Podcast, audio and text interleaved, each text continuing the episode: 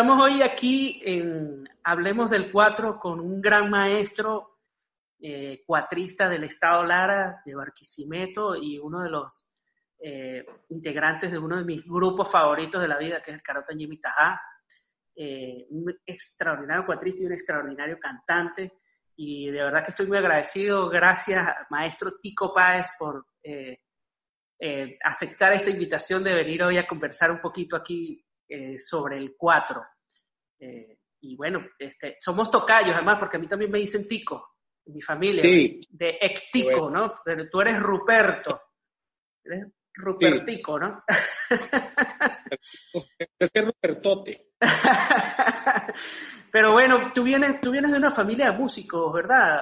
En tu familia había músicos, tus, tus, tus padres, no Sí, sé. mi o- papá, mi papá era, fue músico, no un músico, sabes que antes no había esa, digamos, no, no existía esa, esa, esa academia o esas cosas de que, que hoy día, pues, el músico era músico empírico, tocaba en las fiestas, aprendía a tocar, pero básicamente el cuatro, que tú sabes que es uno de los instrumentos, es, es- es el instrumento emblemático de Venezuela y, y del Estado Lara, imagínate. Claro. Aquí, bueno, yo, eh, yo creo que uno nace viendo un cuatro y, y- y aparte de, de una olla de caraota y esas cosas. ¿no?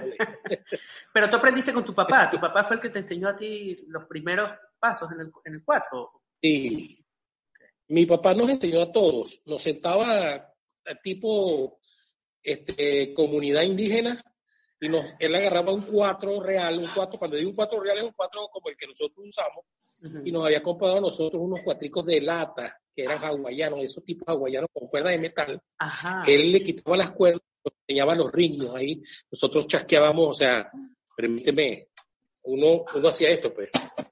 Ajá. Entonces, el pal, claro, no, no, no, no tenía cuerdas porque las cuerdas eran de metal, te puedes imaginar el daño que le hacían a los dedos. Claro. Este, y nos compró cada uno un cuatrico de eso y nos enseñó a todos a, a- a lo básico.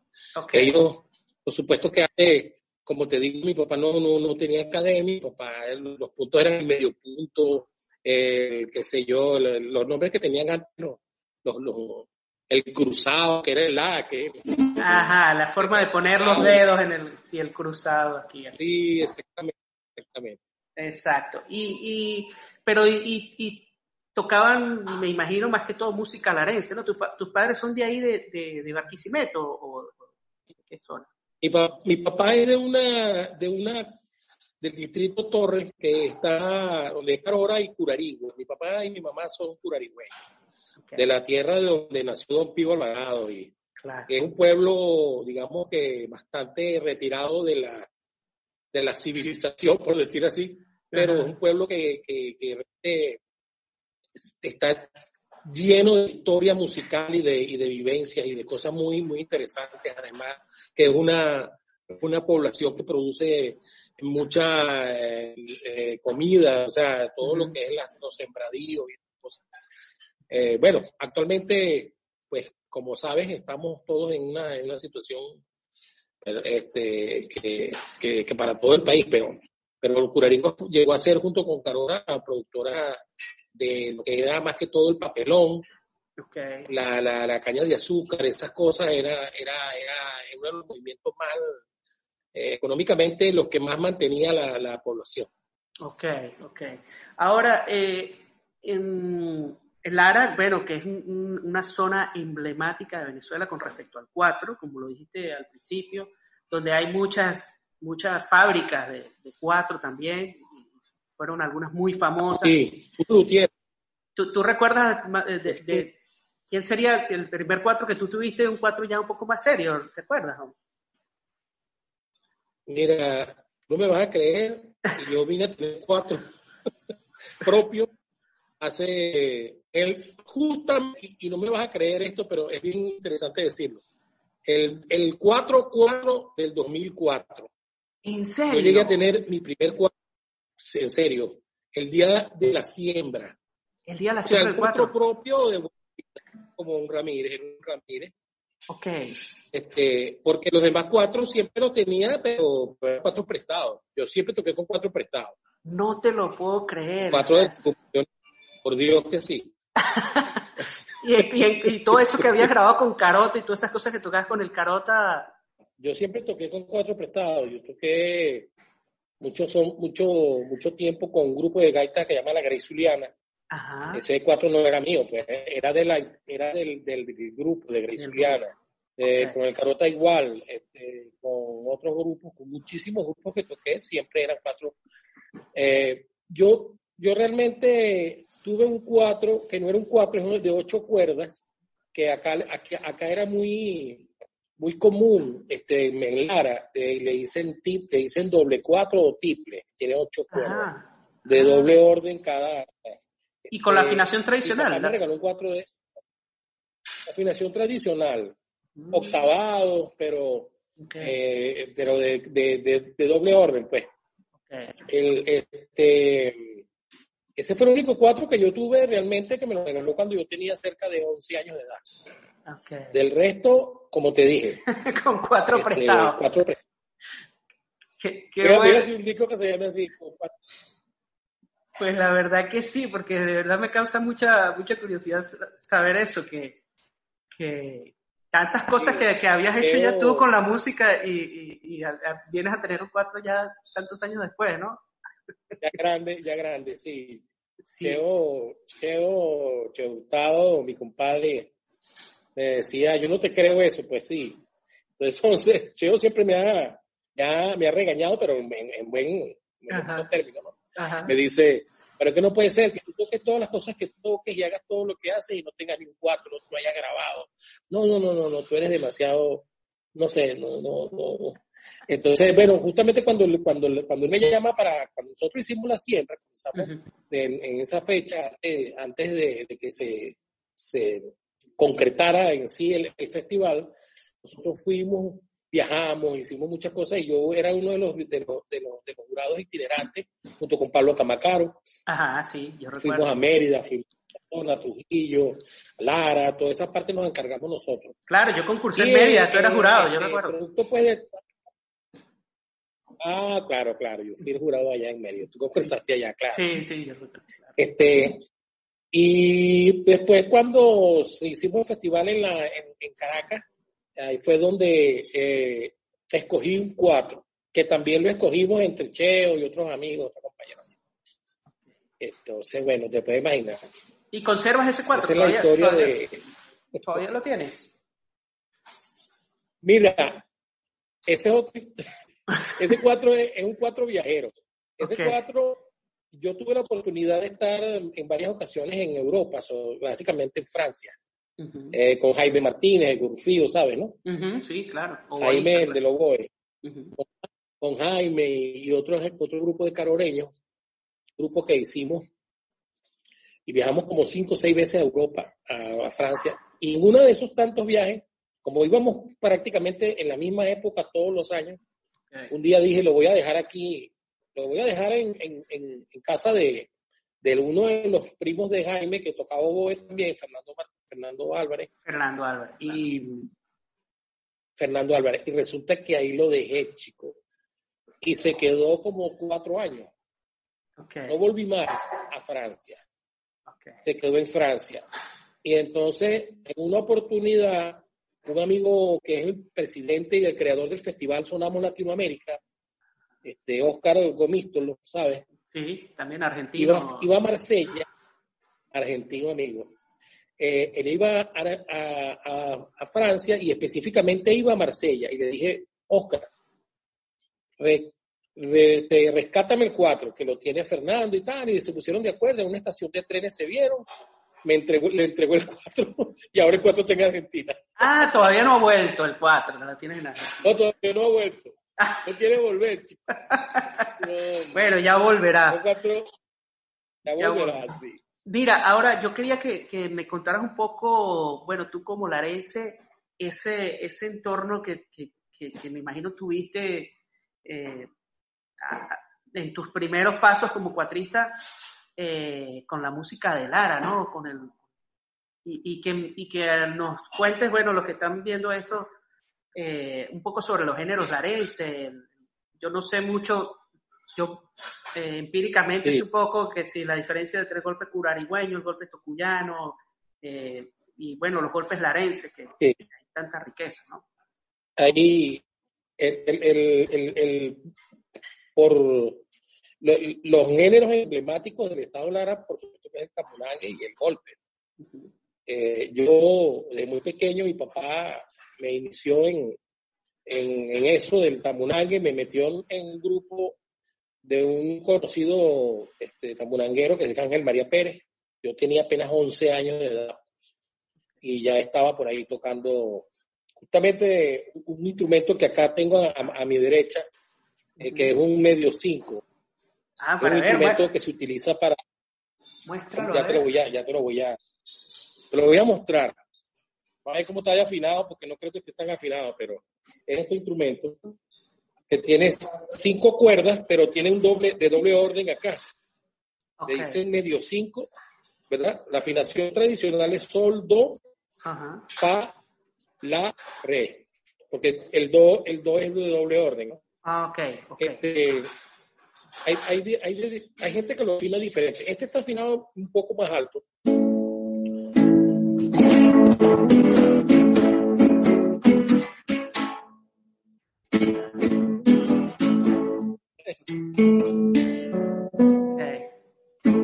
Suena muy, muy sabroso. Sabroso, sabroso.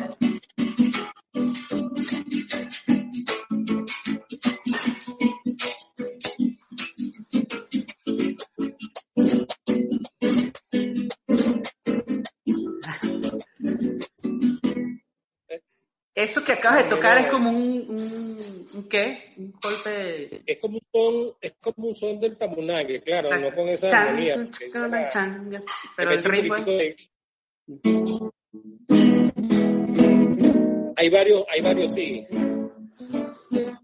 que tiene siete, siete sones, siete partes. Okay, claro. Ese, eso puede ser, por ejemplo, este, uno de los que más conoce la gente es el galerón. El galerón que voy a tocar un pedacito, voy a cantar un pedacito. Ok.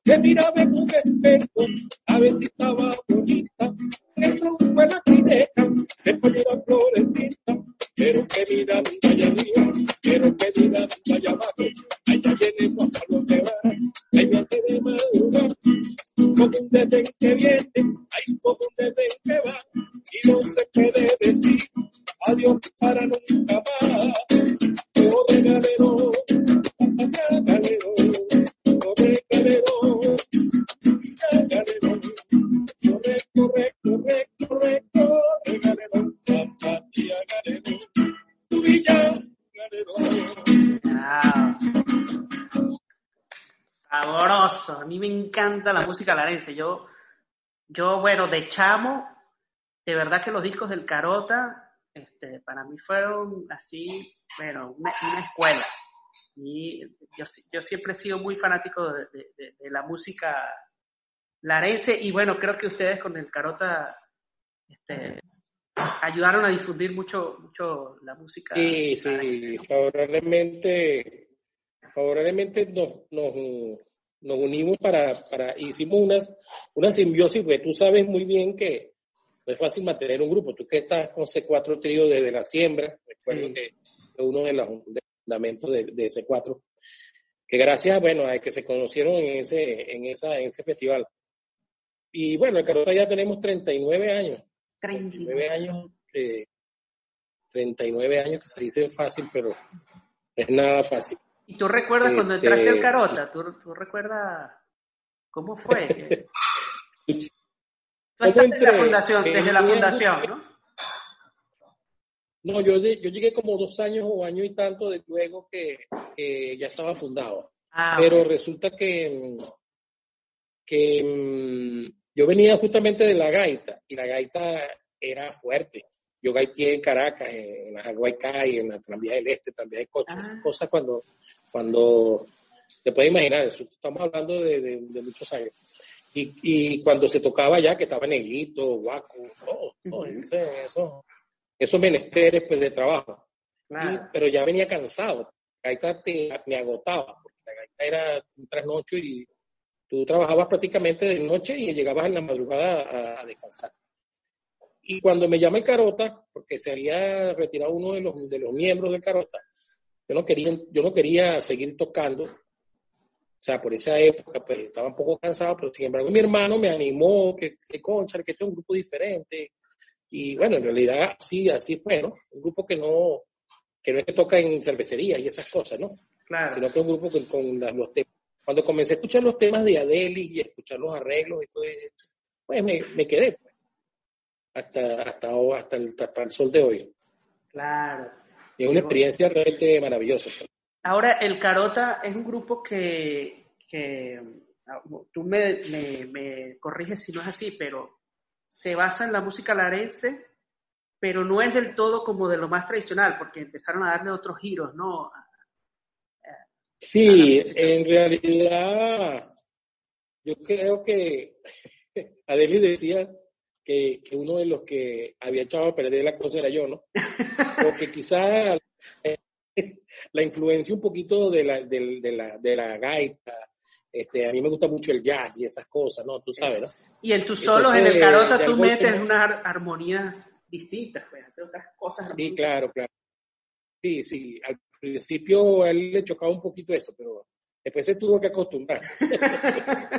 pero, pero no, no, no es, el carota no es música tradicional 100%. ¿no? Yo siempre aclaro eso, siempre aclaramos eso.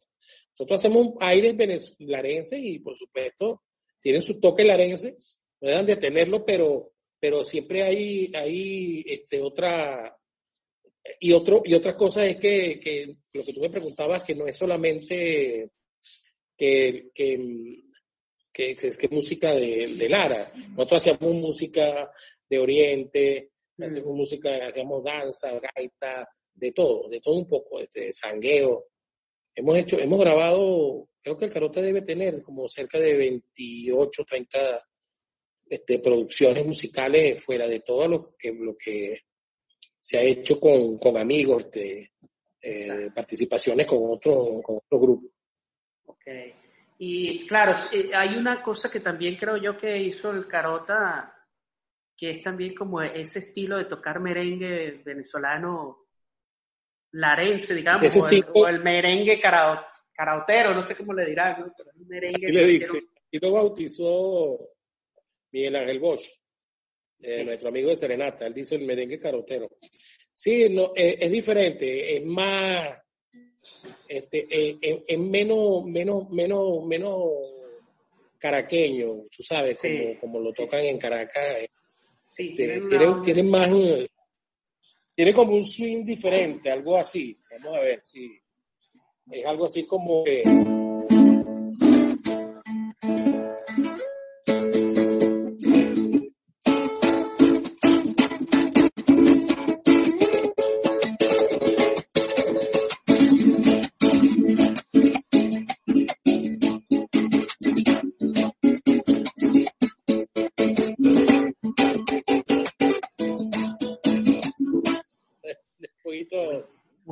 sincopado así de gente hay, hay muchas personas que le cuesta asimilar ese, ese bueno de hecho tú sabes que el sincopado es una es un ritmo que es un género que yo creo que nada más acá lo tocamos. Sí, sí, en Venezuela. es, muy nuestro pero ustedes forman una rumba con eso eh, yo me acuerdo mucho de un video que vi hace no mucho pero que, que, estaban en un concierto en el Poliedro, era algo, creo que era un homenaje a Gualberto o algo de, de Gualberto, donde ustedes ponen a bailar ese poliedro, todo el poliedro está rumbeando, creo que con el espanto, me parece que están tocando. Sí, eso quedó la grabación, quedó, menos mal quedó ese registro. Eso en ese concierto participamos, mira, estaba Grufío, estaba Gurufío, estaba... había, bueno, yo creo que casi todos los que estábamos haciendo en ese momento música venezolana del país estaban ahí, estábamos allí. Eh, Serenata Guayinesa, la gente de Oriente, este, bueno, pues, eh, y, y, y, yo recuerdo, sí, que, que estaba incluso eh, Gustavo Rodríguez, el actor, ¿te acuerdas? Ajá, exacto. exacto, en el video sale la bailada. Sale bailando. Ahora, una, eh, tú, por supuesto, vienes de Lara. Me sorprende ahora que me estás contando que eras, estás muy vinculado con la gaita. Eh, pero ciertamente ahora comprendo, ¿verdad? Muchas cosas que haces que, se ve que tiene la influencia de la gaita. Eh, pero cuando empiezas a, tú, empiezas a hacer cosas también ya después como cuatrista solista, ¿en qué momento das tú ese salto o eso ya venía en ti de alguna forma? Yo creo que todos de esa generación veníamos escuchando ya a Cito Pérez, a Freddy Reina, que era lo que existía en esa época, no era, este, digamos que eh, lo que lo que se escuchaba eh, y lo que se veía por televisión incluso. Después que em, yo comencé a estudiar guitarra con Rodrigo Riera, guitarra clásica, con el maestro Rodrigo Riera, y estudié con él, y de ahí este, bueno, no fue posible que me hiciera como un guitarrista clásico porque me absorbió la música tradicional. Y lo que hice fue traspolar algunas cosas de que, de que había hecho Arreglo Rodrigo, el maestro Rodriera, para el cuatro. Y comencé a tocar cuatro un poquitico más, este, más seriamente. Después vino Hernán Gamboa, esa influencia del rasgado y las cosas que fue uno que yo creo que Hernán, a Hernán le debemos este, ese, esa, yo creo que hay un cuatro antes y después de Hernán. Es, seguro. Este, estoy totalmente seguro de eso. Este, cuando él hacía sus cosas, que el cuatro dejó de ser un instrumento acompañante para ser un instrumento melódico, ¿me entiendes? Un instrumento ya protagonista, solista. Y, y, bueno, de ahí, pues por supuesto, ya conocí, conocí a compadre Cheo en un viaje por allá por Moscú, en el año 82. Ah. Nos hicimos muy amigos, comenzamos a tocar juntos y a hacer cosas. Y, y de ahí en adelante, de repente como, como, como, como un remolino, te metes en esto de la música y no te das cuenta dónde estás después de, de, de no sé, de cuarenta y tanto de años en, en, en, esta, en esta es una hermosa profesión, además. Yo considero que de las cosas más interesantes y bonitas que me han pasado en la vida es haber sido músico, o sea, el ser músico. Sí, sí. Y, pero ya, ya tienes varios discos, has hecho varios discos tú, digamos, Pico Páez, como, como artista. Yo he hecho discos cantando, hice cerca de tres o cuatro discos institucionales algunos, la mayoría fueron con las universidades, la Universidad de Oriente, la Universidad Lisandro Alvarado de Academia. Este, produje, he, hecho muchas producciones, hice una producción de Tamulangue con orquesta, mm. eh, eh, bueno, una cantidad de producciones musicales para otros artistas, para otros músicos. Pero yo no he grabado como cuatrista solista, que es una de las cosas que Cheo y yo donde cual el compadre siempre me, dice, que, que, me, que me ponga serio, que me ponga serio. no, nosotros... Sí, nosotros tenemos un grupo de WhatsApp de, de, la siembra del 4, donde hay cuatristas, bueno, de todas partes del mundo. Eh, y en estos días tú mandaste una versión de Carora increíble, increíble del vals de Antonio Lauro con el 4 Difícil. Sí. Este, y, y, acabas ahora de, de, sacar un disco, ¿no? Acaba reciente, recientemente de salir un disco tuyo, ¿no? Nosotros hicimos mi, yo creo que más mis sobrinos que viven allá en, en, Estados Unidos, este, agarró, agarró uno de temas, seleccionó de varios discos míos y uno nuevo que había hecho.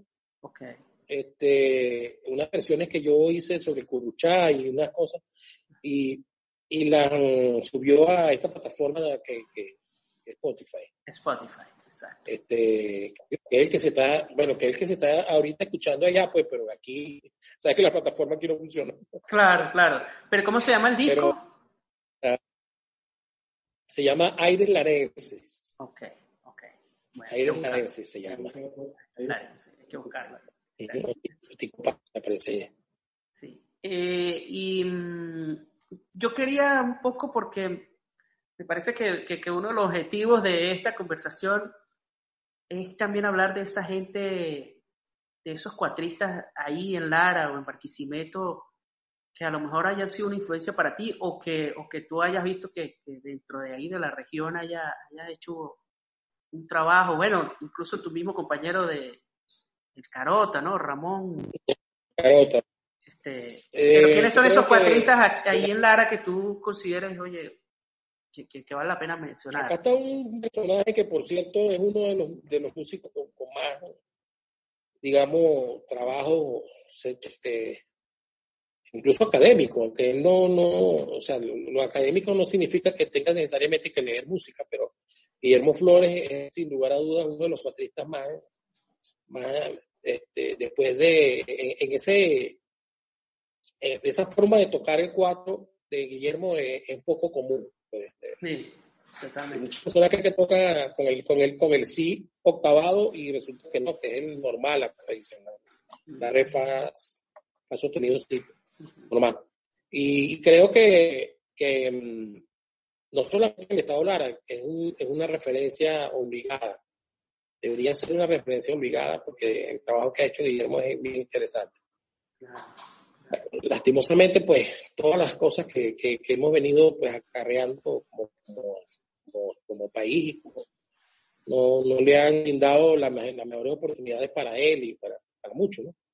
Pero Guillermo es, un, es, una de las referencias para, a mi manera de ver, eh, acá en el estado de los cuatristas.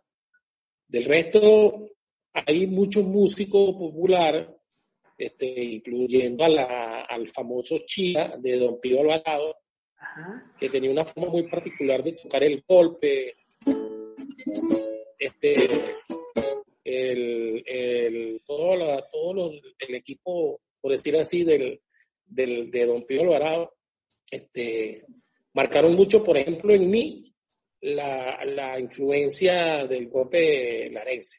Okay. Eh, y yo, yo, yo soy del, de la, del, del, concepto de que el golpe no es que si es tocuyano, este, que si es curarigüeño, que si es de Carora. yo hablo del golpe larense en general. Okay. Las diferencias son mínimas. Mm, eso eso me, me interesaba saber, ¿no? Sí, lo que pasa es que yo creo que hay mucha gente que, que más por regionalismo se han planteado una serie de, de, de, de, digamos que de mitos en, relación a lo que el, cual, el, golpe nació en el Tocuyo, que si el Tamunán es de aquí, que si es de allá. Eh, hay, una, hay una historia que la historia, por lo general, este, está bien fundamentada, sobre todo la que, la que con referencia a lo que es la música. Este, por ejemplo, el Curarigua, que fue la, que la región de, donde yo digo que donde son mis padres, llegó a formar parte no era, era, era, era Morán, que es la parte del Tocuyo, no, era, no estaba aún dividida este, como Distrito Torres como, como actualmente está. Entonces, por supuesto que esa, digamos que esa camada de músicos que, la, que, que, crecieron en esa zona, incluyendo lo del Tocuyo, estaban todos concentrados en el, en el Distrito Morán. Después cuando con, el, con el advenimiento de la civilización, por decirlo así, este, que hace la autopista de Barquisimeto, porque antes eran las curvas de San Pablo, ¿no? Esa famosa canción, de la porque eran 109 curvas. Tú tenías que recorrer 109 curvas para llegar a Carora, por ejemplo. Wow. Eso es una cosa súper tediosa. Entonces, eh, Ahora no, ahora es una autopista. Después, cuando abren la autopista, sí se comunicaba Curarigua y Carora directamente. Y pasó a ser Curarigua entonces del distrito Torres. Y bueno, este, eso, eso no lo digo yo, que, sino que lo, dicen historiadores como Pedro Rojas, que, es más en historia, y, y mucho, y, incluso hay libros de, de y Isabel Aret, este, de tantos otros este, escritores y historiadores que, por supuesto coinciden con ese tema, ¿no? Okay. Entonces eso de que el golpe o el tabulangue le pertenece a Pedro o a Juan, no, no creo que sea... Eh, y por lo general, como te digo, siempre, siempre se, se, se especula mucho. Se especula mucho, más en todo ese nivel de los tabulangueros que dicen, no, pero es que yo lo toco así, porque así, que esto... Pero bueno. No, y, y eso es una cosa tema que... realmente...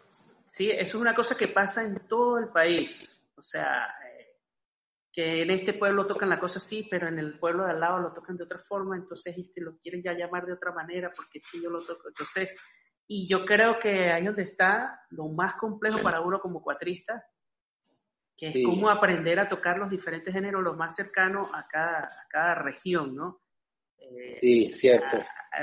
ahí es donde está la complejidad más fuerte del de cuatro y por eso también es tan difícil hablar del mejor cuatrista de Venezuela porque hay tantas, regiones y tantas formas de tocar el cuatro. Sí, por supuesto.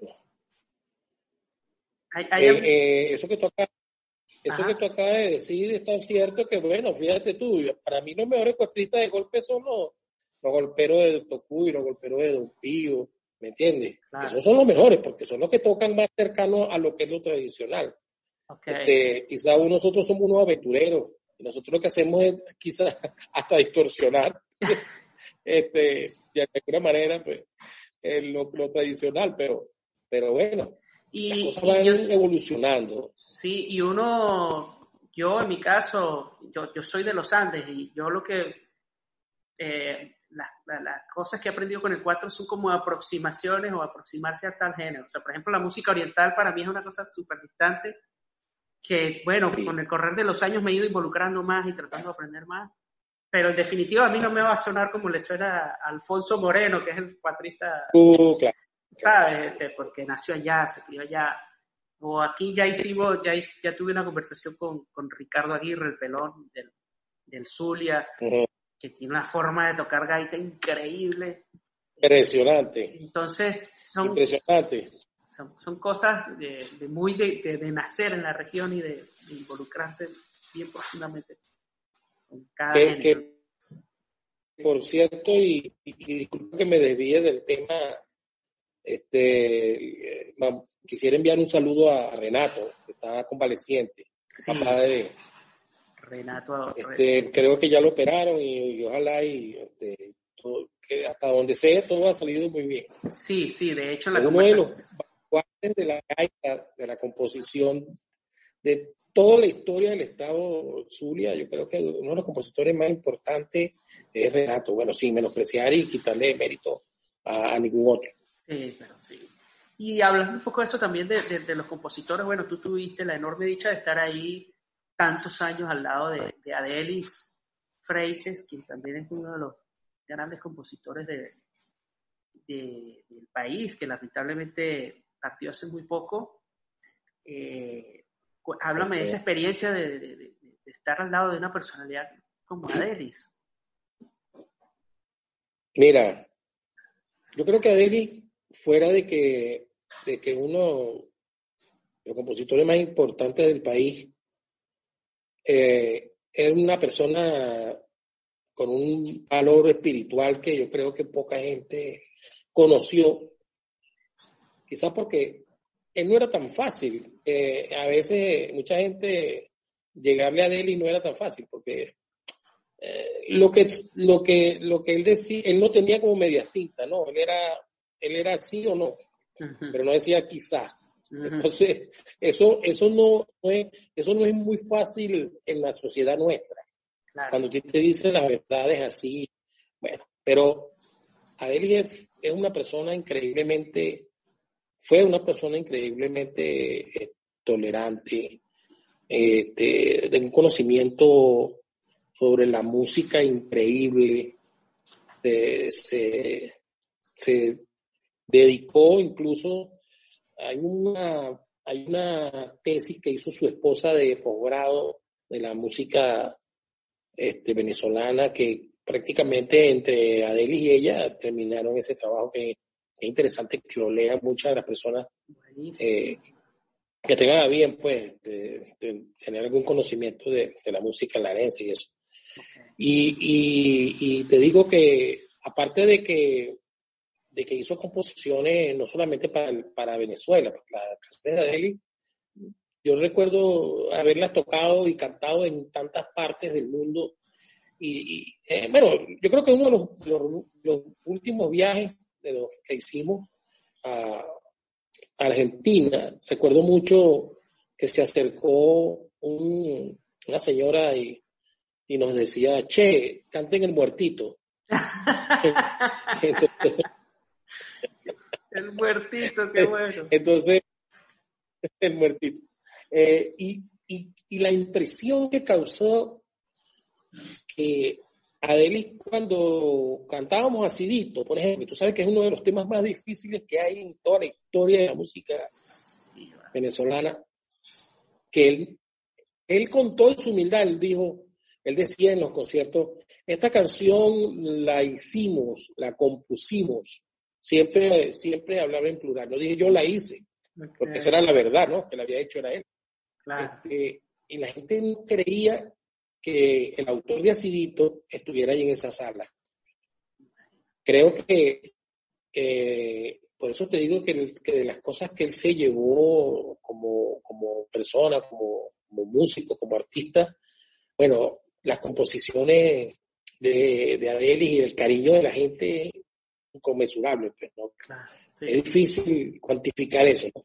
Sí, Y nosotros agarrábamos colita, pues.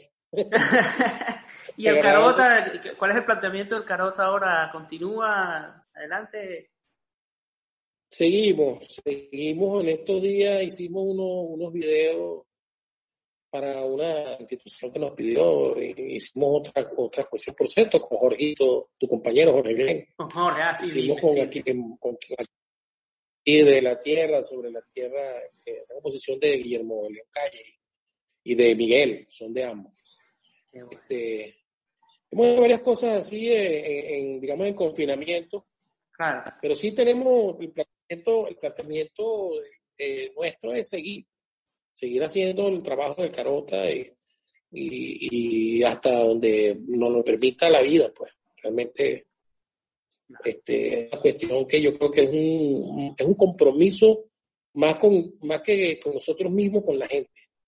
Claro, claro. Que Carota este, este, tenga, tenga un, y que, y que ojalá estamos tratando de que sea, así sea, de incorporar gente nueva, que el Carota continúe para siempre. Los muchachos, ahorita están uno de los hijos de, de, de, Luis. Estamos ahí, este, digamos que integrándolo para que, para que él como, como parte este, muy directa, porque está vinculado con, el Carota, con, con, el hijo del, de Guareque, este, siga con este trabajo que, que, creo que no debe, así como ustedes. ¿Sabes que me, y, disculpa que te voltee la, la, la, la, ¿cómo se dice? La entrevista. No, vale, es una conversa. Me da orgullo saber que ustedes han hecho un trabajo tan importantes, sobre todo porque yo nunca imaginé que el 4, que era un, como te digo, un instrumento de que, que era un instrumento de, de, ser un instrumento para acompañar, pasara a ser, pero tan protagonista a este nivel que usted lo ha llevado, que es súper, yo me siento súper orgulloso, ¿no? Este, de, de, ese cuatro trío, de, de Miguel Ciso, de, de, de, bueno, de todos los muchachos de la siembra en general, pero de verdad que el, paso que dieron fue, fue gigante.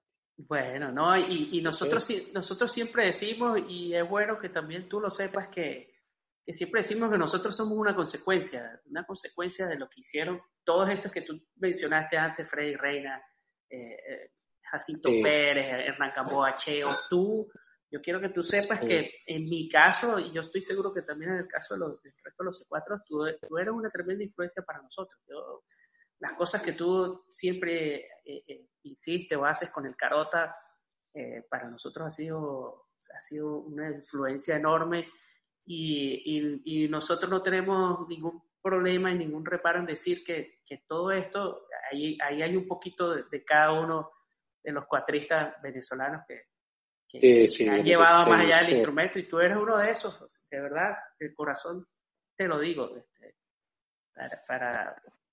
honor que me hace. Mira, eh, ¿qué cuatro tienes ahí? Ese cuatro que tienes ahí es de... Ah, no, bueno, este es un luthier que eh, se llama John Johan Blanco. Johan Blanco es un muchacho que inicialmente estudió lutería, pero más que todo se dedicaba a la guitarra.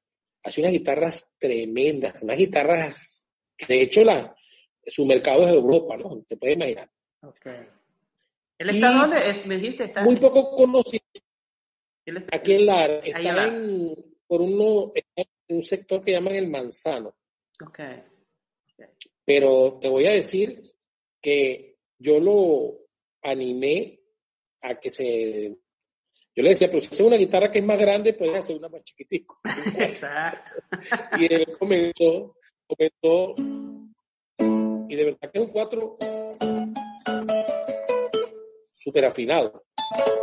súper afinado, cómodo, de, buen material, o sea, de, verdad que, de verdad que tiene mucha, mucha valía lo que ha hecho este muchacho y ya, de hecho, lo conocen en, varias partes. En estos días estaba muy ocupado haciendo una cantidad de cuatro para, creo que se lo habían encargado por, por Suiza, no sé por dónde, por qué parte de Europa. Wow, qué bien. Así que bueno. Ese es el que estás usando ahorita. Ese es tu cuatro de batalla ahorita. Ese es mi cuatro ahorita, sí. Que tengo ahorita. Tengo este y el Ramírez del Carota, de que, bueno, el Carota que, que yo toco, como digo, yo soy de cuatro prestados. este, y, y, y, tengo un Navarro. Ah. Un Navarro, porque olvídate que tener este, un navarro, el que se precie de ser un larense, tiene que tener un cuatro navarro. navarro, claro. Este, tengo, ese sí lo tengo guardadito por ahí, ese no lo saco por ahí en, casi. ese es más histórico, más una reliquia. Sí, es una reliquia, verdad que sí. Bueno, Bueno, Tico, oye, muchas gracias de verdad por, por aceptar venir a, hablar este ratico aquí del 4. Y... No, vale, de verdad que para mí es una, como te digo, un honor, te repito que, que yo sé que ustedes, como, como decimos yo, yo puedo morir en paz, porque ustedes están allí ya con la bandera en la mano y, han hecho un trabajo increíble, increíble, increíble.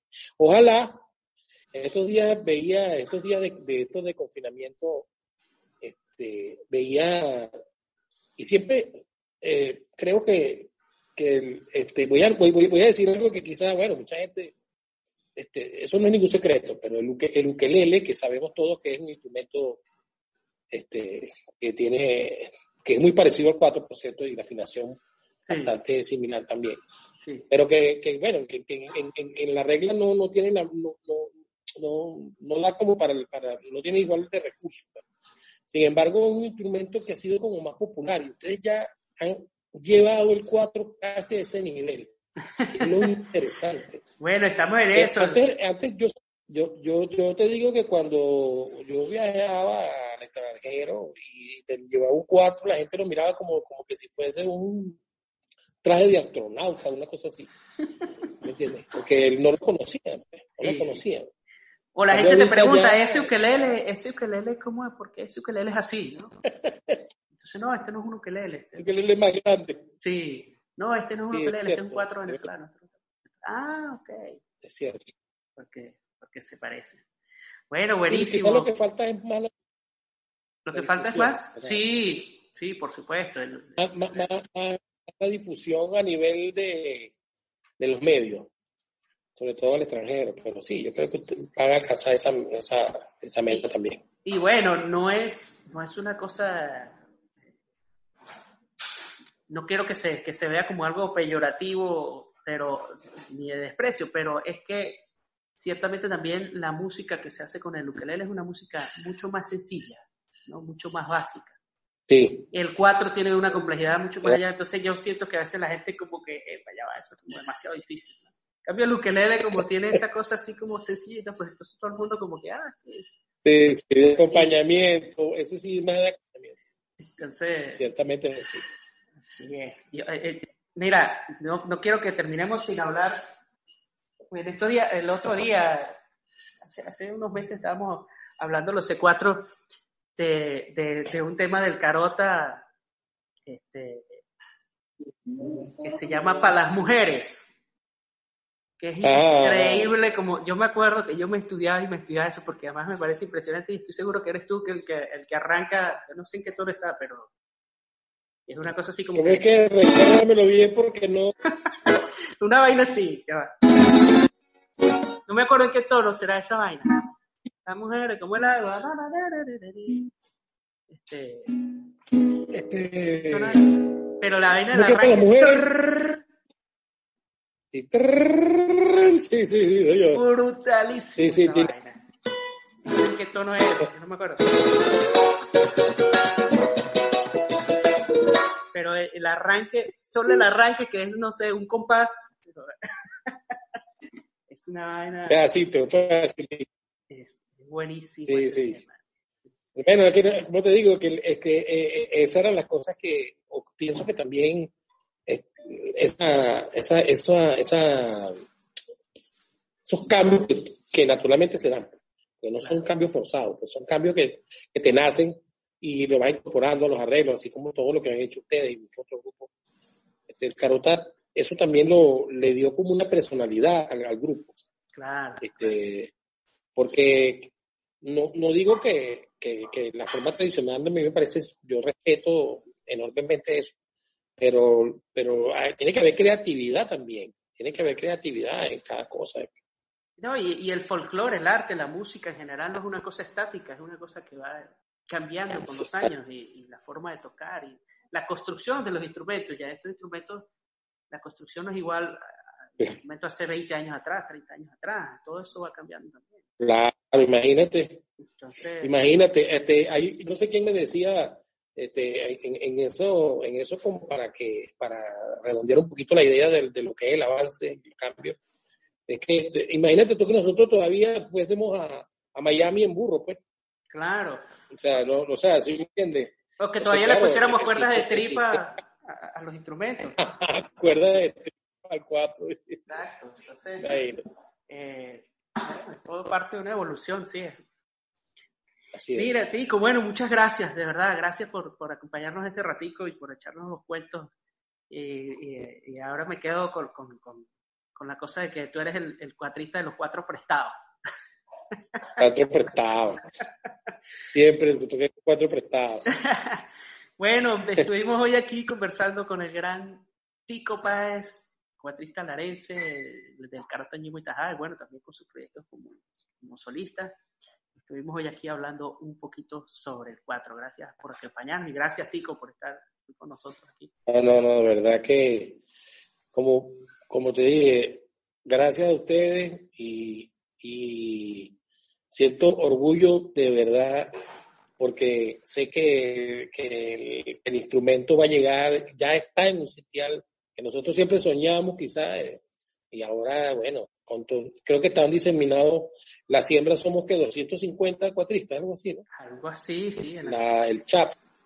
Sí, en, el en, chat. todo, en todo el mundo, en todo el mundo, porque ya no es ni siquiera Francia, donde está Leo, este, Jorgito en Nueva York, en Miami, uh -huh. eh, Edward está en, en Bogotá, el otro está en Argentina, qué sé yo. Sí, sí, sí. sí. Entonces, estamos, estamos, estamos atacando todos los flancos. así es, así es. Y aquí seguimos, seguimos ahí, eh, bueno, dando a conocer nuestro instrumento. así es, hermanito. Bueno, estamos en Dios te cuide. Amén. Vale.